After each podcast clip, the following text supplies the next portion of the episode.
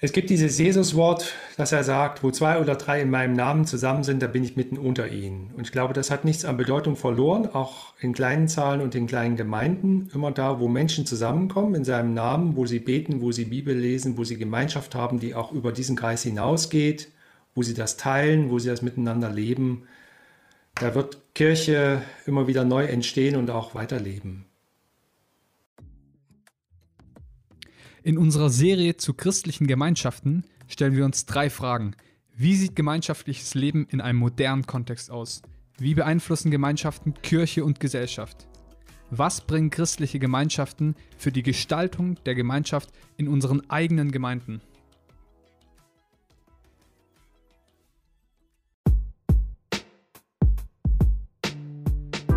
Für eine Kirche, die Zukunft gestaltet. Erkunden, was sich heute schon bewegt.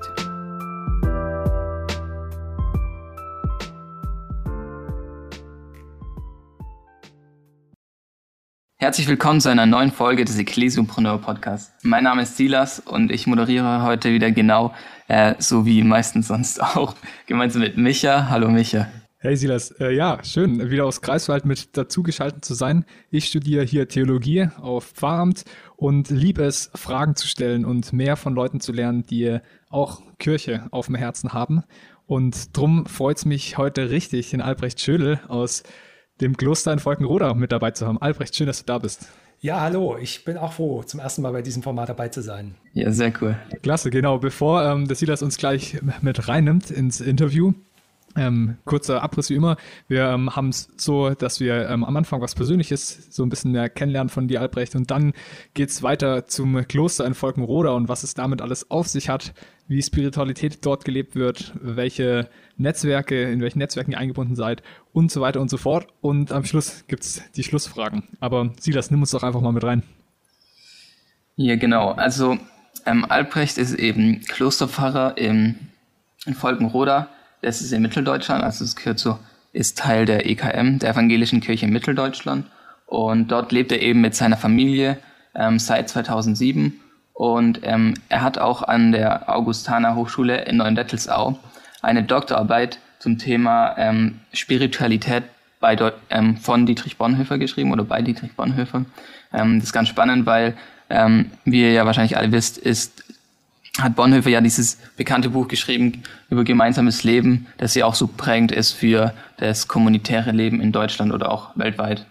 Ja, Albrecht, schön, dass du da bist. Und ja, du bist ja Teil der Jesus-Kommunität oder jetzt habe ich es wahrscheinlich falsch gesagt, aber Teil des Klosters in Volkenroda. Und ja, wie kam es denn dazu, dass du Teil von dieser Kommunität geworden bist? Also das hing mit meiner beruflichen Station zusammen. Ich habe, wie du gerade gesagt hast, eine Promotion geschrieben und war auch Dozent an der Augustana-Hochschule bis 2007 und bin dann von Volkenroda aus gefragt worden, ob ich auf die freie Fahrstelle gerne gehen möchte. Und so hat sich das erstmal beruflich ergeben, dass das gut passte. Und dann sind wir umgezogen als Familie, haben wir gelebt, mitgearbeitet und nach ein paar Jahren bin ich dann auch in die Kommunität eingetreten, zusammen mit meiner Frau.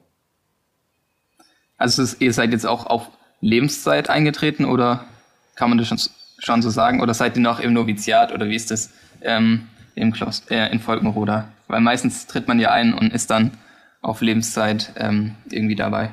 Ja, das wird ganz verschieden gehandhabt in den Gemeinschaften und Orden in Deutschland, also evangelischerseits. Ich sag mal so, klassischerweise ist es so, wie du es gerade gesagt hast, Silas, gibt es also so ein abgestuftes Programm. In der Regel richtet sich das ja an Menschen, die zölibatär, also ehelos, dann leben werden als Bruder oder Schwester. Dass die also mehrere Jahre brauchen, Noviziat, Postulat, was es alles gibt, bis sie dann sozusagen irgendwann ihre Gelübde, also im klassischen Ordensdeutsch gesprochen, ablegen und dann lebenslang zur Gemeinschaft gehören. Die Gemeinschaften in Deutschland haben das verschieden geordnet. Auch in der Jesusbruderschaft ist es verschieden geregelt. Es gibt ja einen großen Standort in Gnadenthal, in der Nähe von Limburg oder Frankfurt am Main. Dort ist es so mit den lebenslangen Bestimmungen. Bei uns ist es nicht so. Also, oder bei uns war es jetzt nicht so, wenn man jetzt in die Kommunität eintreten will, muss man versprechen, dass man für die nächsten 3 Jahre, soweit man das überblicken kann, auch dabei sein will. ist natürlich gewünscht, dass die Leute lebenslang das auch machen. Aber wir haben auch die Regel, dass, dass jeder selbst auch sich materiell auch versorgen muss. Und damit gekoppelt ist natürlich auch die Arbeitsstelle. Also in dem Moment, wo ich jetzt eine andere Arbeitsstelle hätte und umziehen müsste, könnte ich jetzt auch nicht mehr Teil der Kommunität sein. Ja, das ist total spannend, also weil das ja alle Gemeinschaften irgendwie auch dann wieder anders handhaben. Aber ist bei dir schon mit der Intention so, dass ihr da mit der Intention reingegangen seid, dass ihr da auch langfristig wohnen wollt? Oder ist es bei euch nur so, dass ihr sagt, ja, wir wollen jetzt erstmal schauen, so 5 Jahre und dann wieder neu entscheiden, ob wir Teil der Kommunität bleiben wollen? Also als wir eingetreten sind, war ganz klar die Entscheidung, wir treten da jetzt ein und warten jetzt mal ab, was passiert. Natürlich auch mit dem Blick, solange das berufsmäßig irgendwie klappt, das ist eigentlich eher so die Grenze, die es gibt, weil die Stellen in der Kirche ja auch begrenzt sind, gerade solche Sonderfahrstellen. Und deswegen ist jetzt nicht zu erwarten, dass ich auf Lebenszeit hier Pfarrer sein kann und Teil der Kommunität sein kann. Das weiß ich jetzt noch nicht, wie sich das in den nächsten Jahren entwickelt. Aber erstmal sind wir eingetreten und natürlich mit dem Ziel, solange wir es überblicken können, dabei zu sein. Aber ist es dann eben so, dass du nicht vom Kloster bezahlt wirst, sondern du wirst von der Landeskirche vor Ort bezahlt? Wie das oft so als Sonderpfarrstelle. Ja, wie das oft so ist bei solchen besonderen Pfarrstellen, es ist eine Mischfinanzierung. Es gibt bei uns ein Dezernat Gemeinde, die, die Kommunitäten auch besonders fördern wollen. Das ist ein großer Teil. Und dann wird ein weiterer Teil meiner Stelle finanziert von den 3 umliegenden Kirchenkreisen. Für die mache ich Lektorenarbeit und Weiterbildung von Ehrenamtlichen. Wie war das aber, jetzt diese Entscheidung zu treffen? Du warst ja dann erstmal mit deiner Familie sozusagen Teil des Klosters, aber jetzt nicht Teil der Kommunität. Und warum habt ihr euch dann entschieden zu sagen, ja, wir wollen Teil dieser Kommunität werden? Ja, also erstmal ist es ein längerer Weg dahin. Mhm. Und es war von Anfang an klar, wie das in jeder Kirchengemeinde auch ist, es funktioniert nur dann gut, wenn man mit den Leuten vor Ort, in einem Boot sitzt und sich so auch fühlt und so auch interagiert. Das war ziemlich klar. Und für mich war auch klar, dass wenn wir länger hier sind, dass natürlich irgendwann mal die Frage auch sein würde. Und nun muss man aber auch sehen, dass in der Jesusbruderschaft spielt die Ehe auch eine besondere Rolle. Also die Jesusbruderschaft hat anders als so ein klassischer Orden Schwestern im Zölibat, Brüder im Zölibat und eben auch Ehepaare und andere Lebensformen. Und das heißt, wenn jetzt ein verheirateter Mensch eintritt, kann er nicht alleine eintreten, sondern kann man nur als Ehepaar eintreten.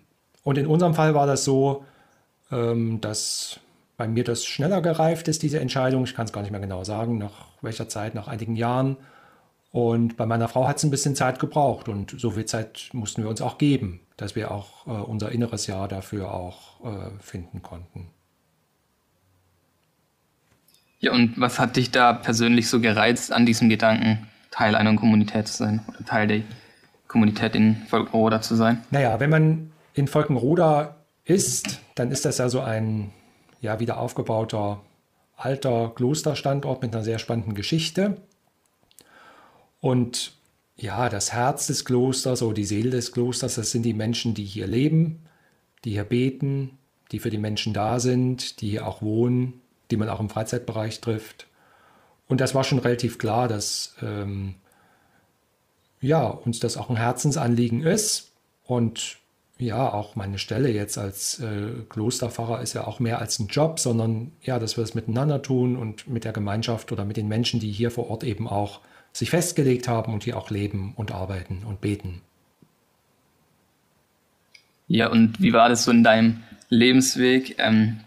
Also eine Person, die dich da wahrscheinlich sehr geprägt hat, war eben die Schriften von Dietrich Bonhoeffer. Aber gab es darüber hinaus auch andere Personen, Autoren, Autorinnen, die dich da besonders geprägt haben auf diesem Weg? Also ich glaube, man muss vorher ansetzen. Bonhoeffer bin ich erst im Theologiestudium intensiver begegnet und nachgegangen.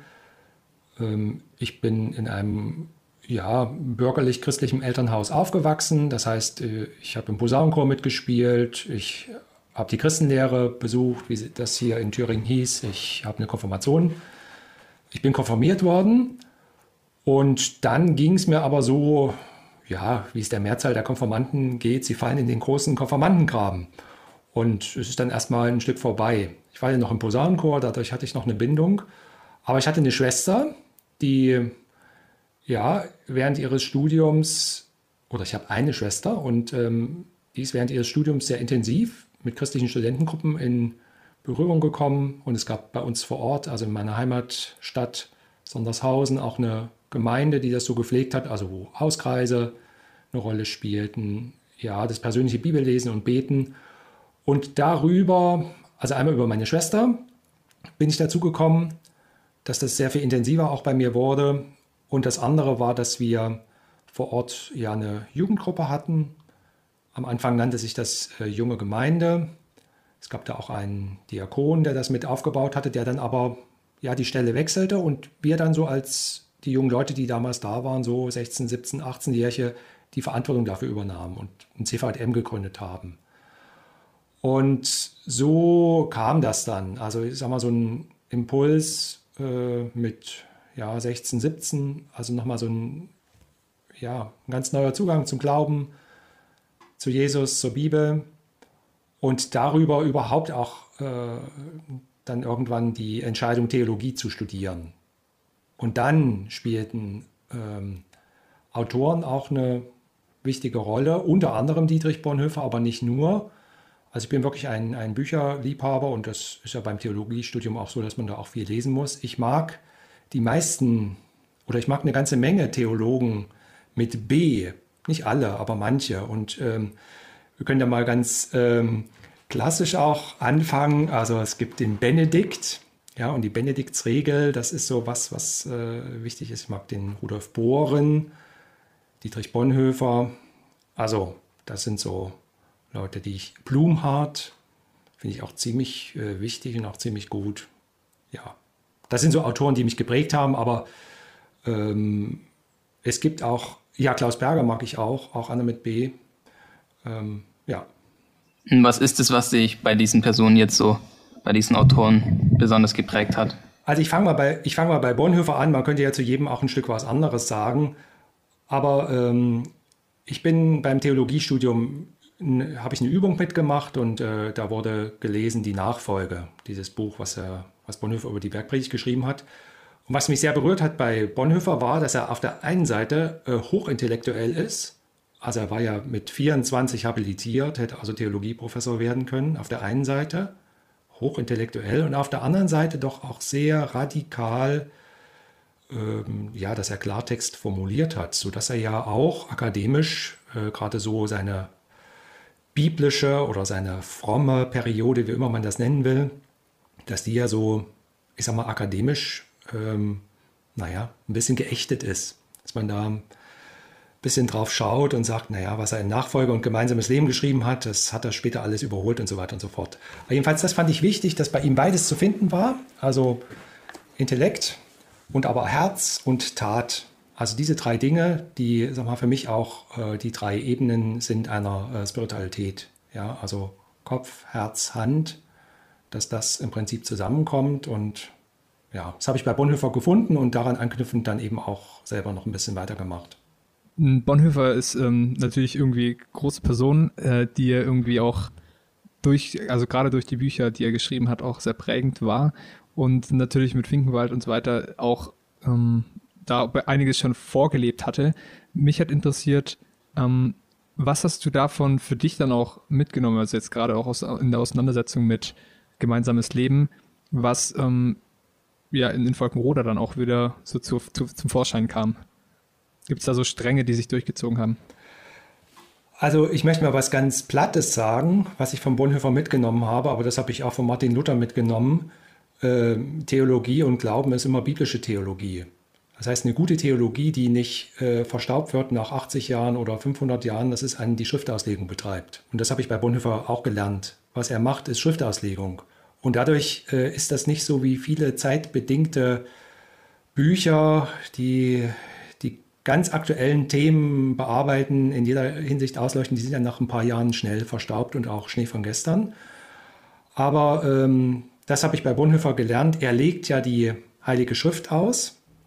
Und im Auslegen der Heiligen Schrift ist er so aktuell, dass er die damalige Situation beleuchtet und das gleichzeitig, naja, die Brücke in die Gegenwart geschlagen ist. Es gibt so ein Wort bei Bonhoeffer, das er mal schreibt in einem Rundbrief an die Vikare.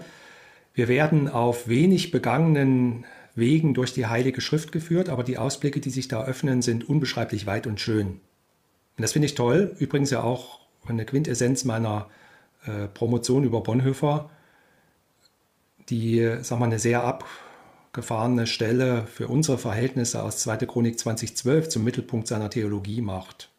Das begegnet einem ja sonst nicht so im Studium, dass man sich mit solchen Schriften beschäftigt, aber das habe ich bei Bonhoeffer gelernt, dass es sich lohnt, jedes Wort der Heiligen Schrift und auch in jeder Schicht der Bibel auch ernst zu nehmen und dass das eben auch wirklich, ja, ziemlich interessante Wirkung haben kann. Und das habe ich von ganz kurz, was steht da in 2. Chronik?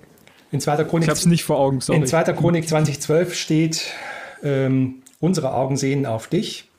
Da ist so eine Kriegssituation geschildert. Der König Josaphat ist es, glaube ich, weiß nicht genau, was er tun soll. Und er betet.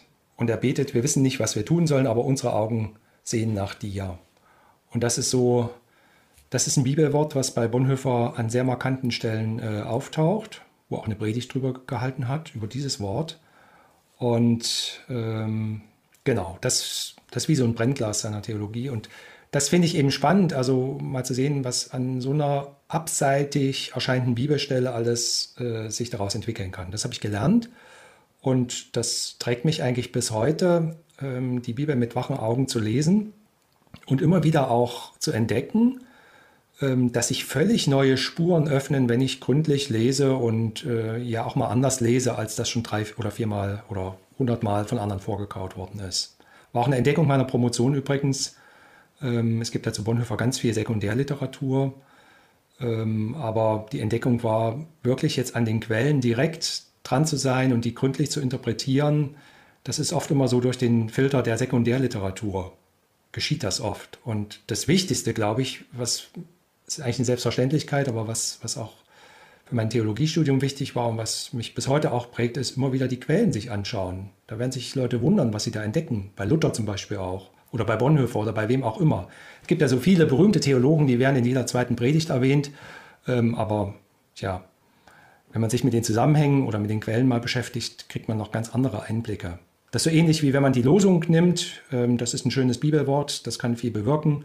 Aber schön ist doch auch, wenn man den Zusammenhang kennt, aus dem es genommen worden ist. Richtig. Du hast von den Brücken gesprochen, die Bonhoeffer schlägt und vermag zu schlagen zwischen den verschiedenen geschichtlichen Situationen, in denen die Auslegung von ihm immer noch an Aktualität beibehält. Die Frage wäre jetzt für mich noch so ein bisschen gewesen, wie ist es, wenn du Bonhoeffer gelesen, also du hast Bonhoeffer intensiv studiert, was ist auch einfach nicht mehr dran? Also von dem, wie er auch über gemeinsames Leben gedacht hat und du jetzt in Volkenroda bist und denkst dir, also das passt heute nicht mehr oder das ist nicht mehr das. Also das Spannende ist ja schon bei Bonhoeffer selbst zu sehen, dass er in seinem Leben ja doch auch ziemliche Entwicklungen durchmacht. Es gibt die große Bethge-Biografie und ich finde das eigentlich ganz gut, dass er das einteilt, das kurze Leben Bonhoeffers, 39 Jahre, Theologe, ja, diese steile akademische Karriere, Christ, diese Wende zur Bibel und dann eben Zeitgenosse, also Ethik und eben dann diese Arbeit auch im Untergrund. Und wenn man sich mit der Spiritualität beschäftigt, sind besonders ja die Bücher der mittleren Epoche wichtig, also Nachfolge und gemeinsames Leben. Und natürlich habe ich mir auch sehr genau das gemeinsame Leben angeschaut. Und ich glaube schon, dass er da sehr Grundlegendes formuliert. Das ist ein Klassiker und ich denke auch, es wird ein Klassiker bleiben. Aber es gibt Dinge, die würde ich heute so nicht mehr sagen und die hätte er wahrscheinlich später auch nicht mehr so gesagt. Und damit begeben wir uns schon auf ein großes Feld, was ja in der Bonhoeffer Forschung auch sehr umstritten ist. Ich werde mal ein Beispiel nennen. Super. Also, Bonhoeffer hat ja 2 Frauen in seinem Leben gehabt, die ihn sehr geprägt haben. Die erste kennen viele nicht, Elisabeth Zinn. Das war in der Londoner Zeit, der hat ja Briefe geschrieben und nur in diesen Privatbriefen hat er ja diese intimsten Begebenheiten und diese Wende zur Bibel eigentlich geschildert. Also mit den Frauen, die sozusagen in seinem Leben die Nummer 1 waren. Und dann gab es ganz am Ende die Maria von Wedemeyer, eine ehemalige Konfirmandin von ihm, sehr viel jünger. Und diese Gedichte, die den Bonhoeffer so weltberühmt gemacht haben, die erste Gelegenheit, dass er ein Gedicht schreibt, entsteht dadurch, wie das heute auch noch so ist, dass er verliebt ist und für seine Braut ein Gedicht schreibt. In dieser Situation, wo sie sich im Gefängnis verabschieden müssen. Und auf dieser Spur, und ich denke auch mit der Maria von Wedemeyer sind ja auch die Brautbriefe dann vor einiger Zeit noch erschienen, auf dieser Spur macht Bonhoeffer nochmal ja, ganz eigene Erfahrungen, was so das Thema, naja, Emotionen und Emotionen und natürlich Liebe und was das alles so ausmacht. Da kann er sich in seinen Schriften sehr scharf davon abgrenzen. Ich weiß nicht, ob euch oder den Hörern das bekannt ist. Es gibt ein Grundsatzkapitel im gemeinsamen Leben und da macht er eine sehr starke Unterscheidung zwischen pneumatischer und psychischer Gemeinschaft. Und er ist dialektischer Theologe, also wenn man ihn gut auslegt, kann man das auch heute noch gut vertreten, dass er sehr polarisiert Dinge nennt, die er aber eigentlich im Zusammenhang sieht. Und mal auf unsere Zeit hin formuliert, meint er sehr deutlich, also mit meinen Worten mal gesagt, eine Gemeinschaft entsteht nicht durch Sympathie oder durch freundschaftliche Gefühle, sondern sie entsteht durch Christus. Und durch Christus werden mir auch die Geschwister an die Seite gestellt, die kann ich mir erstmal nicht aussuchen. Ich sag's mal so platt.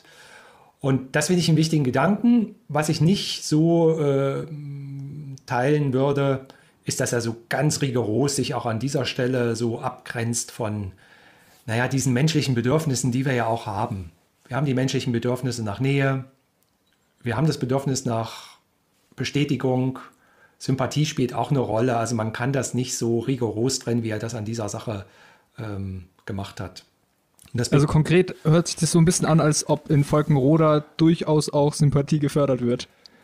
Ja, wird auch gefördert und trotzdem ist es auch wichtig, dass man diesen Grundsatz, es gilt ja in der Kirchengemeinde ganz genauso oder in jeder Form von Gemeinde, trotzdem, dass man diesen Grundsatz vor Augen hat, hat er was Richtiges erkannt. Es ist wichtig, dass es so, naja, solche Dinge gibt, die das soziale Miteinander einfach stärken. Also wir feiern hier gerne. Geht jetzt gerade nicht so gut. Hier wird wir sind in Thüringen, hier brennt oft der Rost zu jeder Jahreszeit und so trifft man sich auch im Freien. Also das sind einfach wichtige Punkte, wo man auch mal locker irgendwie so zusammenkommt. Und vielleicht interessiert euch das auch. Also wir haben als Kommunität, machen wir am Jahresanfang immer so eine Retreat, also so ein paar Tage, wo wir miteinander zusammen sind.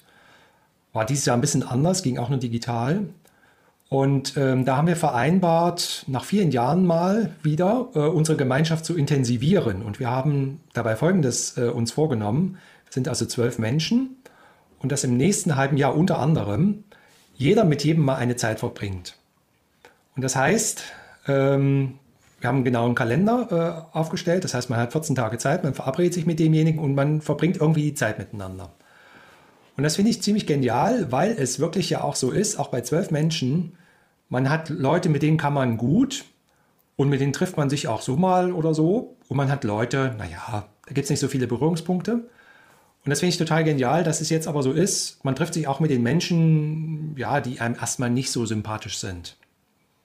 Und genau das meint ja Bonhoeffer letztendlich, dass es darum geht, von Christus her die Sache zu sehen und dass es einen höheren Wert gibt als die Sympathie. Ich würde es nicht so ausschließlich gegenüberstellen, wie das klingt. Ich denke, er meint es letztlich nicht so. Aber trotzdem muss klar sein, was ist das Wichtigste und was folgt darauf. Und da würde ich sagen, Sympathie oder die Pflege der Gemeinschaft ist was Wichtiges, aber ist nicht sozusagen die Hauptsache. Ja. Wir haben schon so den Sprung angesetzt, jetzt gehen wir mal ganz rüber und zwar so ein bisschen den Sprung zum Kloster in Volkenroda. Kurz zum Hintergrund, also 1964 wurde die Jesusbruderschaft gegründet und kauft dann 1994 die von den Zislastinern gegründete das Kloster in Volkenroda und 2004 entsteht dann, oder mit dem Verein Jesusbruderschaft wird der Verein Jesusbruderschaft wird 2004 Betreiber des Klosters. Du bist 2007 nach Volkenroda gekommen und jetzt hat Volkenroda selbst ja eine ziemlich bewegte Geschichte. Du kannst gleich dazu nochmal was sagen. Mit der Wende, die im Hintergrund steht und ein verlassenes, baufälliges Gebäude, was man vorgefunden hatte. Und da gab es ein Motto, was zentral für euch geworden ist. Und zwar: auf den Fundamenten von gestern, mit den Materialien von heute, für morgen bauen. Jetzt, was genau bedeutet denn das Motto für das Gebäude und vielleicht auch für die Spiritualität, die es bei euch gibt? Ja, also um das zu verstehen, würde ich euch mal empfehlen, dass ihr im Internet euch mal Bilder anschaut, www.kloster-volkenroda.de, und einfach mal schaut, was ihr seht an der Architektur. Und da seht ihr ein sehr altes Zisterzienserkloster, von dem nicht mehr viel da ist. Wir haben also die älteste noch erhaltene Zisterzienserkirche Deutschlands, also die noch betrieben wird, 1131 gegründet auf der einen Seite, und gleichzeitig haben wir eine der modernsten Kirchen Deutschlands, den Pavillon der Expo 2000. Das war der Pavillon der evangelischen und der katholischen Kirche, der auch auf dem Klostergelände steht und sozusagen zusammengesetzt aus alt und neu das Klostergelände wieder vollständig macht. Ja, sodass wir eine alte Kirche haben und trotzdem einen Kreuzgang, und das verloren gegangene Langhaus der alten Kirche ist jetzt sozusagen in moderner Form entstanden. Also wenn man hierher kommt, sieht man dieses Ineinander von alt und neu in der Architektur. Einerseits in der Spannung zu sehen, andererseits ist es ästhetisch auch sehr ansprechend gestaltet. Vielleicht eine kleine Nebenbemerkung.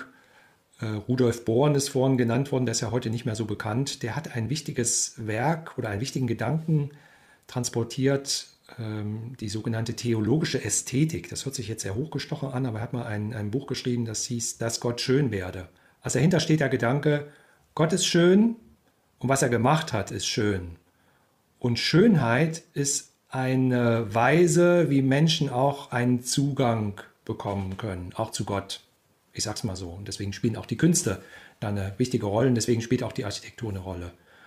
Und das ist hier auf dem Gelände sehr schön zu sehen, auch für die Gäste. Es kommen also Gäste hierher, die allein des Christus-Pavillons wegen herkommen, weil das einer der Star-Architekten der Welt eben gemacht hat, Meinhard von Gerkan. Und die kommen hierher, kommen an diesen sehr schönen Ort und tauchen ein in eine Atmosphäre, wo sie irgendwie merken, vielleicht gar nicht beschreiben können, hier ist irgendwas. Hier ist irgendwas in der Luft. Und das ist genau das, wo wir uns mühen, unseren Teil dazu auch zu tun, dass wir also einerseits das, was in der Architektur sichtbar wird, dass wir versuchen, das auch in unseren Arbeitsformen oder in dem, was wir anbieten oder in dem, was wir machen, deutlich werden zu lassen. Also, wir beten die Tagzeitgebete 3-mal am Tag, die aber öffentlich sind, wo man dazukommen kann. Wir haben ein großes Gästehaus.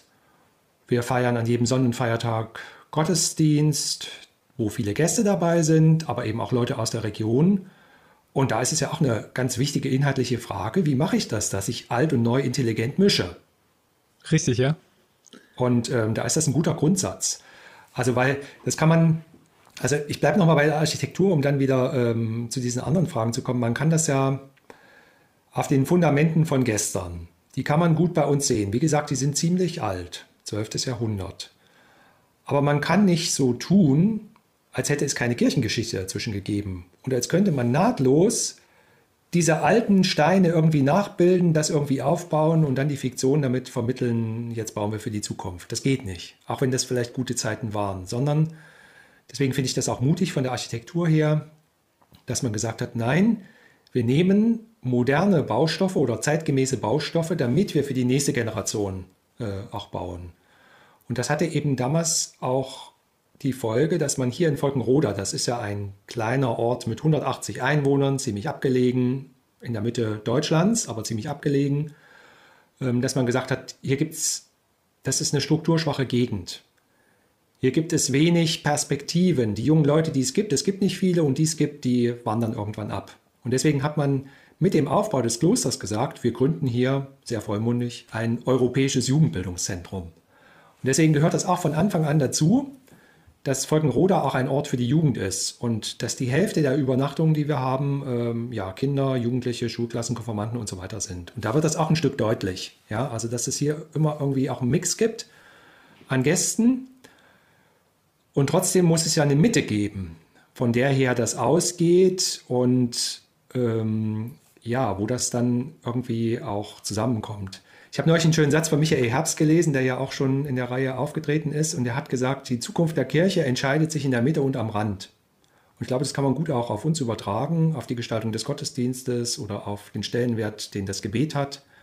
Also übertragen wir aufs Gebet. Es ist wichtig, dass es Menschen gibt, die das in großer Treue tun. Und es ist wichtig für die Menschen von außen, dass sie wissen, ich komme zwar nicht zu den Gebetszeiten, aber hier im Kloster wird gebetet.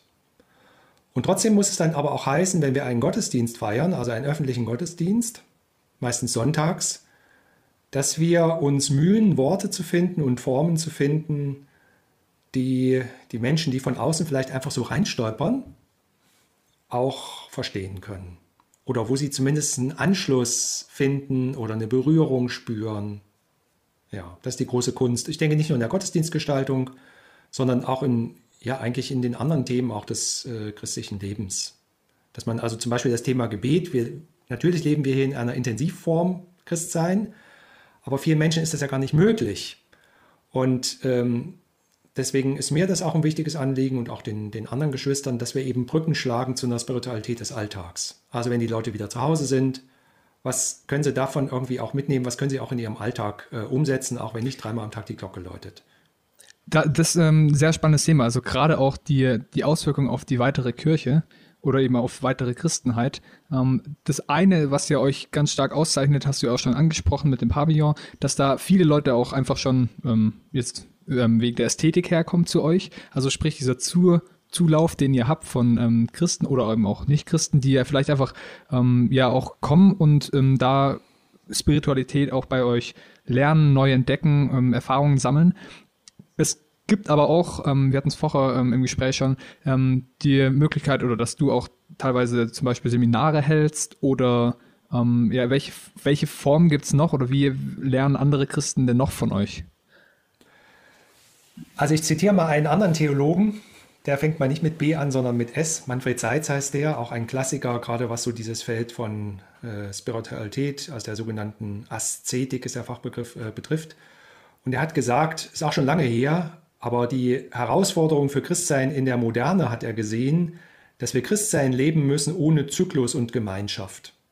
Das ist die Herausforderung also für, ich denke, es hat sich nicht geändert bis heute, dass Menschen also vereinzelt sind und dass sie keinen Zyklus mehr haben oder keinen Rhythmus mehr haben. Und ich denke, das kann man schon auch lernen, dass man seinem Leben auch wieder, also einen Rhythmus gibt. Und das nehmen Leute auch mit. Ja, also ganz einfach, wie fange ich den Tag an, wie höre ich den Tag auf?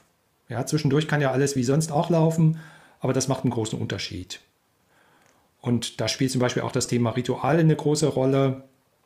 Wenn wir jetzt über Spiritualität im Alltag reden, auch in Seminaren oder wo auch immer, dann ist mir auch wichtig weiterzugeben, es kommt ja nicht auf Hochleistungssport an, das hält der normale Mensch ja auch nicht durch, ja, sondern es muss etwas sein, wie das Zähneputzen. Also beim Zähneputzen muss ich nicht drüber nachdenken, dass ich das morgens und abends mache. Wenn ich Stress habe, mache ich es ein bisschen weniger gründlich, aber ich mache das. Und genauso ist es wichtig, dass ich so an den Tagesablauf, und das geht meiner Erfahrung nach am besten morgens und abends, dass sich da so Dinge anlagern, die mit Spiritualität verbunden sind. Und das kann auch so kurz sein. Ja, also es muss auch nicht eine Stunde sein in Kontemplation, schön, wenn das gelingt, aber 3 Minuten irgendwie in Verbindung mit Gott sein ist auch schon eine wichtige Sache, wenn es regelmäßig geschieht. Und da will ich jetzt nochmal auf Rudolf Bohren zurückkommen, von dem ich was sehr Schönes gelernt habe, auch eine sehr schöne Weise, die Bibel zu lesen, eine ungewohnte Weise, die Bibel zu lesen. Der hat immer davon gesagt, die Bibel ist ein Buch des Essens. Also, so beginnt ja die Bibel, weil die verbotene Frucht gegessen wird, wird der Mensch erlösungsbedürftig. Und dann zieht sich das immer wieder durch. In der Mitte der Bibel ist derjenige, der die Menschen an seinen Tisch lädt, den, sagen wir mal, seine Feinde als Fresser und Weinsäufer beschimpfen. Und am Ende der Bibel, in der Offenbarung, heißt dann eben, selig sind alle, die zum Hochzeitsmahl geladen sind. Also auch ein großes Essen im Reich Gottes. Und das finde ich wichtig, dass man nämlich am Essen, das ist ja ein modernes Thema, was immer mehr auch die Leute bewegt, dass man sich am Essen viel klar machen kann, was das geistliche Leben betrifft. Also, du hast jetzt auch in Bezug auf Feiern wahrscheinlich dran gedacht, oder? Ja, aber zum Beispiel auch eine Redewendung. Also die Redewendung mäßig, aber regelmäßig. Zum Beispiel, das Essverhalten betrifft. Oder Liebe geht durch den Magen. Das heißt, Dinge, die mit Liebe gemacht sind, die bleiben irgendwie auch hängen. Die spürt man auch, die spüren auch andere. Bohren hat die Seelsorge Jesu als essende Seelsorge bezeichnet. Das heißt, beim Essen kann ganz viel passieren. Und das ist was wir hier in der Kommunität eben wirklich auch leben, dass der Tisch eine große Rolle spielt. Also nicht nur, dass wir täglich Abendmahl feiern, sondern dass wir ja ein Gästehaus haben, dass wir eine Sonntagsbegrüßung haben und dass ja am Tisch eigentlich ganz viel passiert. Ganz arg spannend, gerade auch zu hören, eben wie man Spiritualität bei euch lernen kann. Das eine ist ja, dass andere Christen von der Kommunität lernen, sozusagen als Spezialisten, die ja auch eine andere andere Form von Tagesrhythmen haben, die auch mehr auch ausprobieren können, beziehungsweise auch aus der Tradition, der monastischen Tradition heraus mehr Erfahrungen gesammelt haben, so sprich doch auch eben nochmal Impulse geben können, die man woanders vielleicht nicht bekommt. Andersrum würde es mich interessieren, wie lernt ihr von anderen Christen? Also was sind die Dinge, wo ihr auch auf die weitere Kirche angewiesen seid? Also ich kann ein Beispiel aus meiner Arbeit nennen. Ja, wir sind ja 12 Leute, das habe ich vorhin gesagt, wir sind also 12 Geschwister. Jeder hat auch andere Arbeitsbereiche, anderes Spektrum, anderes Lebensalter, aber ich nehme mal 2 Beispiele aus meiner Arbeit. Wo sich das so verbindet und wo es einfach auch um eine Wechselwirkung geht. Ich glaube, es ist beim Glauben und auch bei Spiritualität ganz wichtig, und so verstehe ich auch die Bibel, dass auf eine Rede eine Resonanz erfolgt. Ja, das sind immer Wechselwirkungen eigentlich, wenn es gut geht. Und deswegen gibt es seit einigen Jahren zum Beispiel, ist jetzt nicht spektakulär, aber gibt es bei uns Lektorenkurse. Also es gab mal eine Begebenheit vor ungefähr 10 Jahren, da hat der Superintendent gesagt, hier, ihr müsst mehr in den Dörfern drumherum predigen. Und dann sagte einer von uns, nee, das können wir nicht machen, aber wir können eine Ausbildung anbieten, dass Menschen darin geschult werden. Und das machen wir oder mache ich seit 7 Jahren mit anderen Kollegen auch zusammen. Und es gibt ja da so bestimmte Dinge, die, ich sag mal, so ein Lektorenkurs enthalten muss. Das ist natürlich alles dabei, aber weil wir in einem Kloster sind, ist sozusagen der Rahmen gesetzt auf die beiden Themen Spiritualität und Gemeinschaft. Und das ist etwas, was die Menschen total zieht, sodass immer wieder das Feedback kommt, auch wenn hier richtig gearbeitet wird, also an diesen Tagen und miteinander und so, dass die Leute das als eine wohltuende Auszeit empfinden, dass sie mal aus ihrem Alltag rausgenommen sind und dass sie dann wieder inspiriert in ihren Alltag gehen und dort hoffentlich sich Menschen suchen, mit denen sie diese Idee teilen können. Also das Seminar ist schon so angelegt, dass wir viel in Kleingruppen machen oder wenn dann die Gottesdienste gestaltet werden, dass es im Team gestaltet wird. Und dass die Leute dann von ganz allein auf den Geschmack kommen, es ist doch viel schöner. Ich denke auch für die Gottesdienstgemeinde ist es viel schöner, wenn da ein Team das auch macht. Und deswegen so der starke Impuls, liebe Leute, bleibt nicht allein, sucht euch in der Region, wo ihr seid, sucht euch Leute, mit denen ihr zusammen Gottesdienste feiert oder wo ihr einen Hauskreis habt oder wo ihr zusammen betet, was auch immer. Kann ja eine ganz verschiedene Form angehen. Das ist so das eine, was wir seit 7 Jahren machen und was ganz Neues, was es bisher noch nicht so gibt. Vielleicht ein bisschen komisches Wort. Wir haben jetzt einen Kurs angeboten, der jetzt erstmals startet für sogenannte Gemeindekümmerer. Vielleicht kann ich das nochmal kurz erklären. Das wäre wahrscheinlich ganz geschickt. Wie gesagt, die Begriffsfindung, da reden viele mit und deswegen muss man sich dann irgendwie auf einen gemeinsamen Nenner einigen. Aber die Idee dabei ist folgende. Also bei dem Lektorenkurs ist es ja so, man befähigt Ehrenamtliche, den Gottesdienst zu feiern. Macht sie fit auf dem Feld jetzt der Liturgik und der Homiletik. Das ist aber ja nur ein Feld von Kirche. Und dann fiel mir irgendwann mal diese klassische Viergliederung der Kirche auf. Ja, das ist also nicht nur, dass es die Koinonia gibt, die Gemeinschaft, ja, die Liturgia, also das Feiern von Gottesdiensten, Diakonia, also diakonische, handfeste Unterstützung und Martyria, also Zeugnis geben.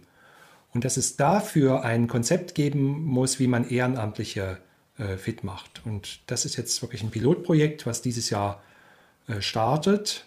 Corona-bedingt jetzt etwas verzögert, hat einen reißenden Zulauf. Also wir mussten sozusagen die Leute auf die Warteliste setzen. Und das befähigt Menschen genau, also Ehrenamtliche genau dazu, ja, die Kirche in der Breite in den Blick zu nehmen. Weil es ja mehr als Gottesdienst oder Andacht, sonst ist ja auch wichtig, dass Leute miteinander reden, dass sie sich praktisch auch unterstützen. Und ich denke, dass wir so einen Beitrag zur Zukunftsfähigkeit leisten können und dass das was ist, wo es eben so hin und her geht. Wir brauchen die Leute, die hierher kommen, von denen ich unglaublich viel auch lerne, weil sie ja aus ihren praktischen Erfahrungen berichten. Aber die andere Sache ist dann eben die, dass sie dann eben auch rausgehen und dann in ihren Orten das dann hoffentlich irgendwie auch leben.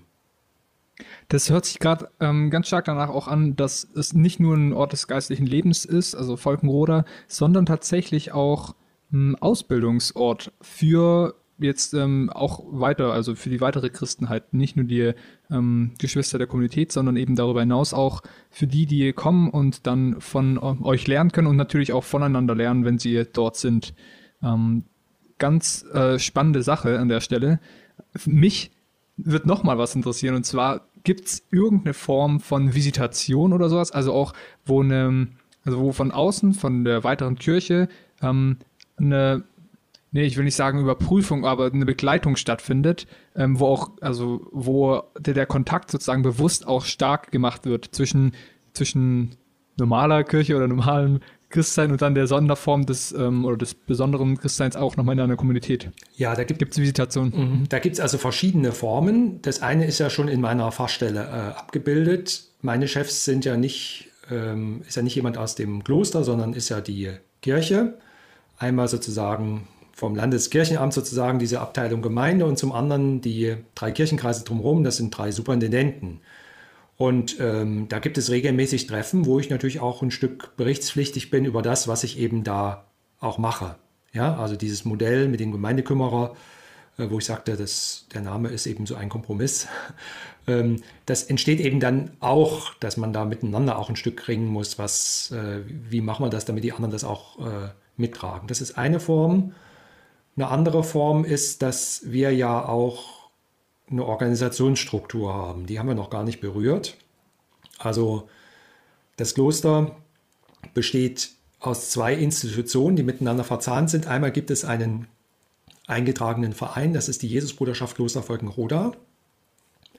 Und dieser Verein hat relativ wenige Mitglieder.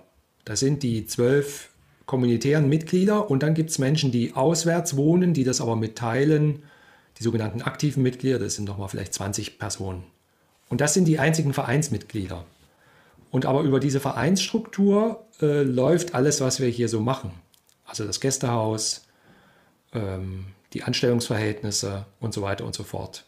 Und dafür gibt es eine Struktur, also es ist ein Vorstand, der sozusagen das auch verantworten muss. Und der hat so eine Art Aufsichtsgremium. Also in der Wirtschaft würde man das Aufsichtsrat nennen, bei uns heißt das Klosterrat. Und in diesem Klosterrat sind also Menschen, denen wir unsere großen Projekte vorstellen und die, sagen wir, da auch sehr kritisch drauf schauen. Und das Thema hatten wir jetzt noch gar nicht, aber es gehört ja zum Leben dazu. Geistliches und Wirtschaftliches gehören ja zusammen. Also, und das ist auch ein großer Spagat, in dem wir auch stehen. Du meinst jetzt geteilte Kassen oder meinst du eher nochmal als Organisation? Als Organisation. Mhm. Also ich sag mal so, Der Traum ist ja oder ich weiß nicht, diese Sehnsucht, die manche vielleicht so mit Kloster verbinden, mit diesem Containerbegriff, in dem man alles Mögliche reinprojizieren kann, ist ja ich bin da versorgt, ich kann den ganzen Tag beten und ja, es ist irgendwie schön, es ist der Himmel auf Erden. Trifft es ganz gut, ja? Ja, diese Sehnsucht gibt es und tatsächlich gibt es immer wieder Leute, die mich anrufen und sagen, ich will da mal vorbeikommen und bei euch irgendwie Bruder werden. Und dann denken, ja, sie werden versorgt und die Türen stehen dafür offen. Aber okay, Klammer zu. Nein, wichtig ist ja, also ich sag mal so, dass wenn, dann funktionierte sowas ja nur in so einem ganz klassischen Ordensleben. Und da ist es auch nicht so einfach, wie ich das eben karikiert habe. Sondern bei uns ist es ja so, wir sind ein freies Werk. Das heißt, meine Stelle wird zwar von der Landeskirche bezahlt, aber alle anderen Sachen müssen selber erwirtschaftet werden. Also einerseits erwirtschaftet werden und das andere muss man eben durch einen Freundeskreis, durch Spenden oder durch Fundraising zusammenbekommen. Und das ist doch auch ein wichtiger Teil auch meiner Arbeit, ja, den ich auch nicht immer so liebe, aber der gehört natürlich dazu. Wir können nur schöne Sachen machen, wenn dafür auch das Geld da ist. Und dafür ist dieses Gremium da, also dieser Klosterrat. Und dann gibt es, sag mal, im Rahmen der Kommunität, also der Klosterrat achtet ein Stück so auf die, für die Inhalte ist die Kommunität zuständig, ja, aber sozusagen für das Gesamtpaket, auch gerade was das Wirtschaftliche so angeht, was die Gebäude angeht, schaut der Klosterrat drauf. Und dann gibt es ja auch deutschlandweite Netzwerke, wo man sich untereinander auch trifft. Also es gibt ein Treffen geistlicher Gemeinschaften, wo also die, ich meine, es sind 70 oder 80 Gemeinschaften. Deutschlandweit, ne? Deutschlandweit, wo man sich trifft und da so ein bisschen voneinander einfach mitkriegt. Das gibt es deutschlandweit. Das gibt es in der Regel, diese Treffen gibt es auch in den Kirchen selbst, also auch von der EKM. Gibt es einmal im Jahr ein Treffen mit dem Bischof, wo sich alle geistlichen Gemeinschaften auch treffen und zumindest mal so austauschen. Jetzt weniger visitieren, sondern eben austauschen. Ja, weil ich diese Vernetzung da auch unter den Kommunitäten was ganz Faszinierendes finde. Also was nimmst du da konkret von diesen Treffen? Oder was ist Inhalt so ein bisschen, also wenn du versuchst zu veranschaulichen, was musst du sich darunter vorstellen? Weil offensichtlich sind es nicht Mönche und Nonnen, die zusammenkommen und in ihren Gewändern zusammenstehen. Nein, also das sagte ich vorhin schon, wie gesagt, der klassische Begriff von Kloster und Kommunität, der trifft nur auf sehr, sehr wenige Gemeinschaften, evangelische Gemeinschaften in Deutschland zu. Es gibt so ein paar überwiegend Schwesternklöster, wo das so noch am ähnlichsten ist, die also mit dem Gewand rumlaufen, die, sag mal, auch eine Klausur haben, die diese Gebetszeiten haben und diese Ausbildungsstationen, die wir vorhin auch schon mal benannt haben. Die überwiegende Zahl der Gemeinschaften in Deutschland also würde ich jetzt mal behaupten, ich bin ja bei den Zölibatären nicht dabei, aber ich meine, die überwiegende Anzahl trägt jetzt keine Gewänder, also täglich, vielleicht beim Gottesdienst, und ist auch in ihrem Miteinander sehr verschieden organisiert. Es gibt ja also große Spannbreiten, wie auch Kommunität definiert wird. Also es gibt Menschen, die sich als Kommunität definieren, die sich ja dreimal im Jahr treffen. Das gibt es auch, die also irgendwie andere Wege der Verbindung haben, die dann eben ihr Brevier beten und ja, irgendwie sehr verstreut wohnen. Und also die Form, wie das gepflegt wird, das ist sehr verschieden. Und bei solchen Treffen ist es so, da wird in der Regel ein Thema durch einen kleinen Vorbereitungskreis vorbereitet und es gibt einen Referenten und dann gibt es eben Gespräche, Kleingruppen dazu. Und sehr viel passiert natürlich in den Pausenzeiten, dass man sich einfach austauscht, dass man voneinander erfährt, dass es so eine Ideenfindung auch ein Stück ist, oder dass man sich auch gegenseitig anregt, aber auch von den Nöten natürlich erfährt. Das gehört ja auch dazu, dass man die Nöte erfährt, dass man miteinander betet, Gottesdienste feiert und einfach in Verbindung ist.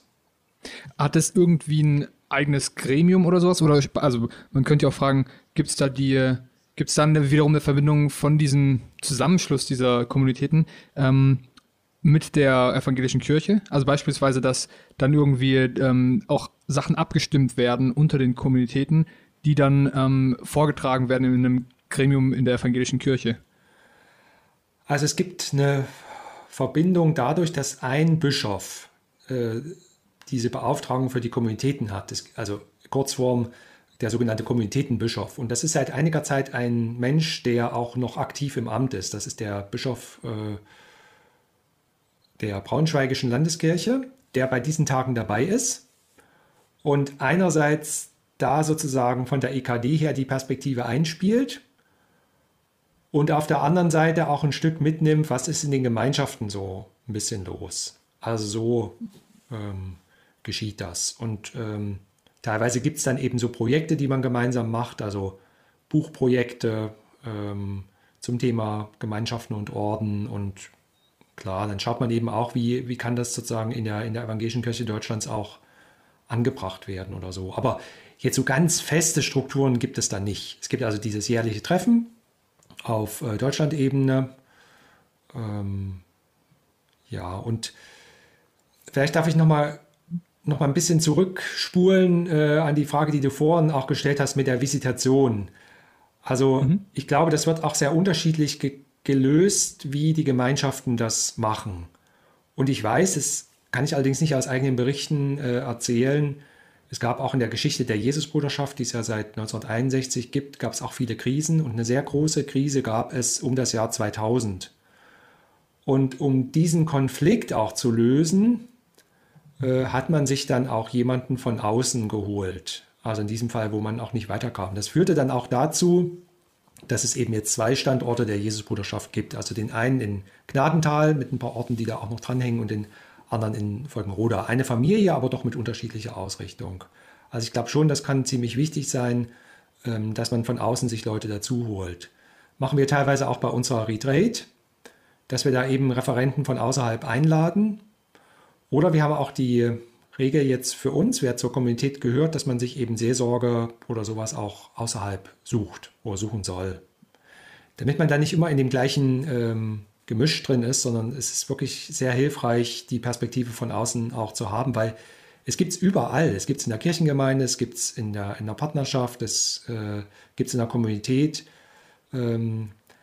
Ja, es ist wichtig, an der Beziehung zu arbeiten, dass es wichtig ist, in die Beziehung zu investieren, dass es lebendig bleibt und dass es manchmal auch Impulse auch von außen braucht und dass es gut ist, wenn Menschen auch vielleicht an schwierigen Punkten auch mal in einer guten Weise ja, einen ansprechen.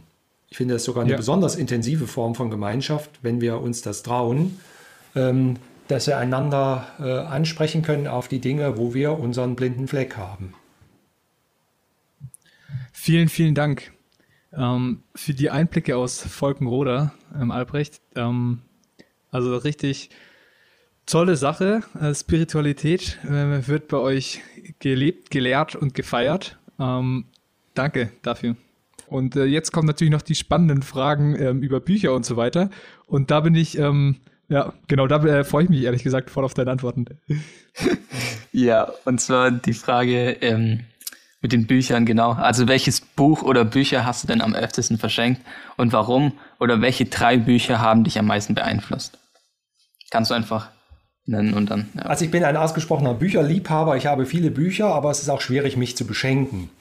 Weil natürlich mein Geschmack auch ausgeprägt ist und deswegen bin ich auch zurückhaltend, selber Bücher zu verschenken. Was ich sehr viel häufiger mache, ist, dass wir Bücher einander irgendwie ausleihen oder dass mir ein Freund sagt, hier, ich habe das jetzt mal gelesen, und die Erfahrung ist ja doch bei den meisten Büchern, man liest sie einmal, auch wenn es ein gutes Buch ist, und dann war es das. Und irgendwann ist es einfach zu viel und ja, deswegen verschenke ich jetzt auch nicht so viele Bücher, weil ich muss dann wirklich wissen, dass es auch ankommt.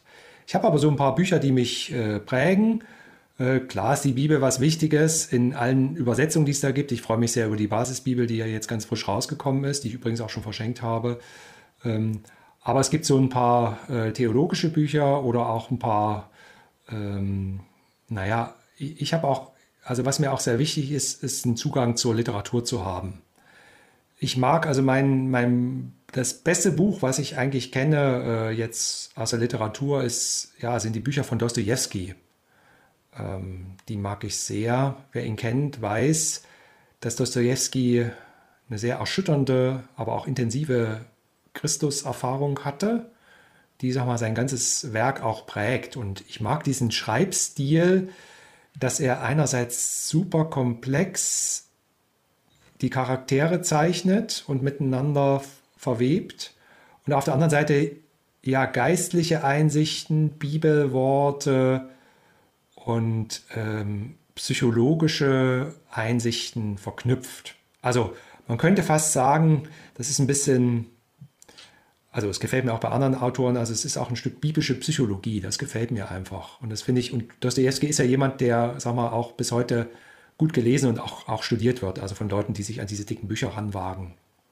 Das ist sowas, was ich sehr schätze, aber ich mag auch andere Schriftsteller. Ich lese da wirklich querbeet. Ich mag die Deutschsprachigen sehr, was es da so gibt. Also das kann Thomas Mann sein, das kann Stefan Zweig sein, Das kann Siegfried Lenz sein. Aber ich mag auch diesen Erfolgsautor Eric Emanuel Schmidt. Ich weiß nicht, ob ihr den kennt. Das ist ja auch so ein Bestseller-Autor. Ich weiß nicht, einer derjenigen, die die höchsten Bücherauflagen vielleicht auch weltweit haben. Und der hat auch interessante Bücher geschrieben über das Leben.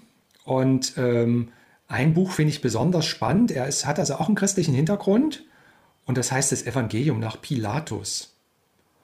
Und spannend, hey. Ja, das ist cool. Das ist vielleicht ein ganz guter Hinweis. Das ist zum Beispiel. Das ist ein ganz guter Lesehinweis. Genau, cool. Genau, das ist einfach mal was Spannendes. Und sonst lese ich wirklich querbeet. Mich interessieren Themen auch so. Also theologisch habe ich ja schon ein bisschen gesagt. Klar, ich mag Bonhoeffer, ich mag den Rudolf Bohren, aber natürlich auch, was so erscheint. Schaue ich eben auch rein, was gibt es da so. Aber was mich auch beschäftigt und was mir wirklich eine wichtige Hilfe ist, sag mal, Dinge auch zu vermitteln oder Leute auch zu verstehen. Ich mag auch so, ich sag's jetzt mal hier so, ich mag auch so die Lebenshilfe-Literatur. Also was es da so gibt, ist, wie gesagt, Psychologie interessiert mich.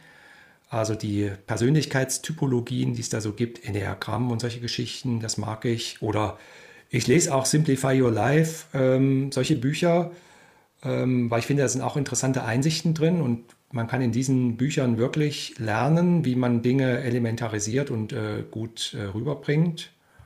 Oder ich lese auch Bücher über Kommunikation. Und da gibt es ja auch so Klassiker, also ich finde die schon gut. Also Friedemann Schulz von Thun, sowas finde ich so genial, weil bei Kommunikation ist ja, mir hat mal jemand gesagt, 80% aller Probleme sind Kommunikationsprobleme. Und deswegen finde ich es wichtig als Theologe, dass man sich gut mit Kommunikation auskennt und dass man in solchen Medien sich auch bewegt.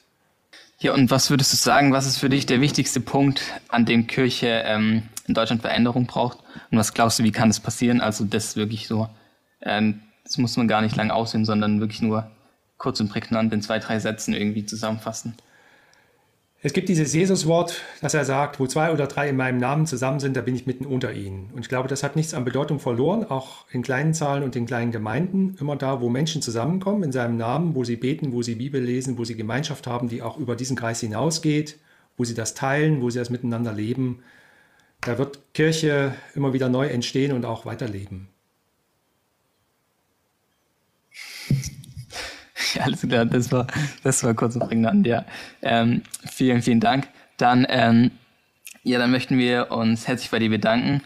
Vielen Dank für deine Zeit und alles, was du geteilt hast. Aber ich habe gerade gedacht, ich habe mein Mikro nicht.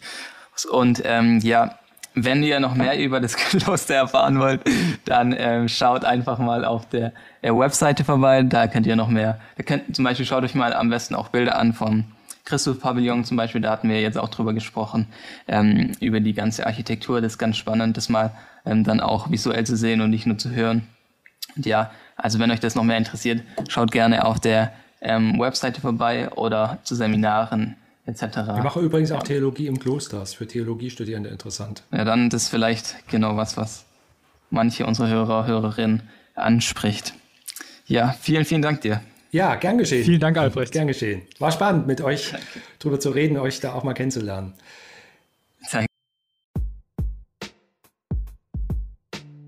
Wenn dich Dinge aus der Episode angesprochen haben, kannst du einfach mal in den Shownotes nachschauen, da gibt es noch mehr Informationen.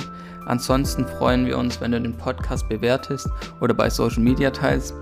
Das würde uns sehr helfen. Wenn du Anregungen hast, schreib uns gerne auf Instagram. Ansonsten bis bald. Ciao.